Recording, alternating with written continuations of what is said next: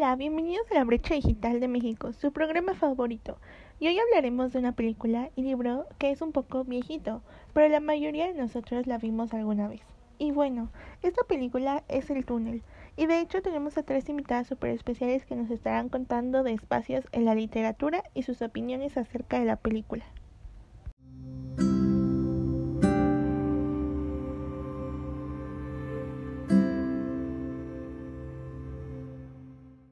Nuestra primera invitada es Aurora Peña. Hola, de verdad estoy tan feliz de poder estar aquí y hablarles de este libro. En segundo lugar tenemos a la invitada Paula Rodríguez, que ella ya ha estado en nuestro programa. Hola, tenía mucho tiempo que no venía a grabar aquí un podcast, pero estoy súper mega feliz de poder estar aquí y poder hablar con ustedes de estos temas. Y por último, pero no menos importante, es nuestra invitada Alexa Vargas. Hola, gracias por la invitación. Yo ya estoy listísima para comenzar este podcast.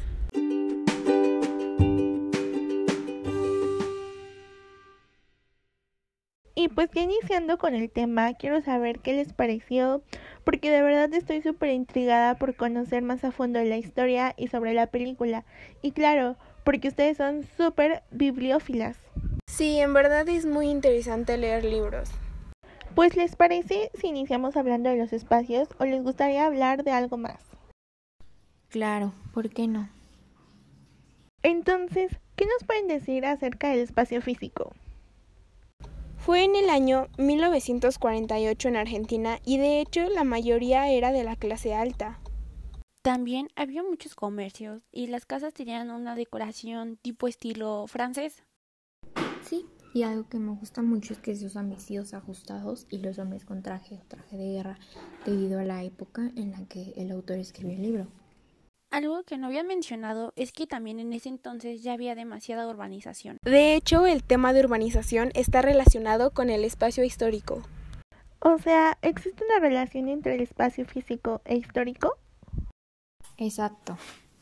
Y bueno, ya que iniciamos a hablar del espacio histórico, en ese también puede entrar la burguesía. Sí, también podemos encontrar en la obra el adulterio, el machismo y la guerra.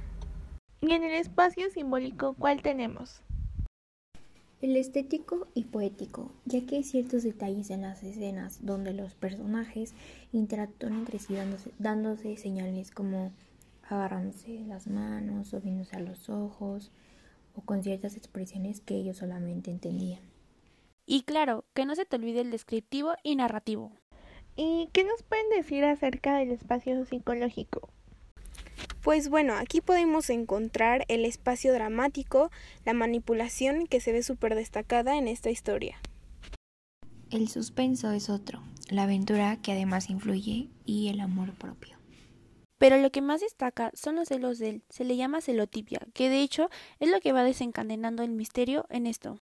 Muy bien, ahora tocaremos el tema de la película. ¿Cómo describimos este espacio? El espacio es demasiado urbanizado. De hecho, hace que el personaje de Pablo se sienta confundido o molesto, ya que se sentía atrapado y recordaba cosas que no le gustaban. Además que relacionaba los lugares con María, provocando un desequilibrio emocional. María en particular cuidaba su estatus, ya que siempre complacía a todos menos a ella. Está súper interesante la película. Por favor, háblenme más acerca de esta. El espacio privado de los personajes fue el como de la pintura de Pablo, ya que sin razón alguna, sin conocerse, los dos se sentían identificados al ver ese mismo pedazo de pintura como si estuvieran en el mar. Eh, María, por ejemplo, tenía un alto estatus social, pues practicaba el adulterio, además que, como lo habían comentado, había mucha urbanización, comercio, el machismo y pasaban por una psicopatía. Sin en cambio, Pablo tenía celotipia, parecía también una psicopatía. Él era de la clase media, también pasaba por alto mucho la urbanización del personaje, que era solitario y misterioso. El espacio es demasiado urbanizado y de hecho hace que el personaje Pablo se sienta como más confundido o molesto, ya que siempre se recordaba y se sentía atrapado. Además, relacionaba todos los lugares con María, provocándole un desequilibrio emocional. Y María en particular cuidaba mucho con su estatus social, ya que ella siempre quería complacer a todos menos a ella. Bueno, pues hemos llegado al final de nuestro programa. Mil gracias por haber estado aquí y bueno, veré de nuevo la película porque me quedé con la inquietud de saber qué más pasó y el contexto de esta. Sí, les recomendamos mucho esta película, se entretenerán bastante bien y también harán corajes, ya que habla sobre temas que estamos viviendo en la actualidad y que son de suma importancia, como los asesinatos, los feminicidios, desigualdad de género, machismo, falta de educación y de información y también sobre cómo llevar una buena relación afectiva y la verdad les va a encantar. Esto ha sido todo por hoy. Mil gracias por acompañarnos y gracias a todos nuestros participantes de hoy. Esperen el próximo episodio.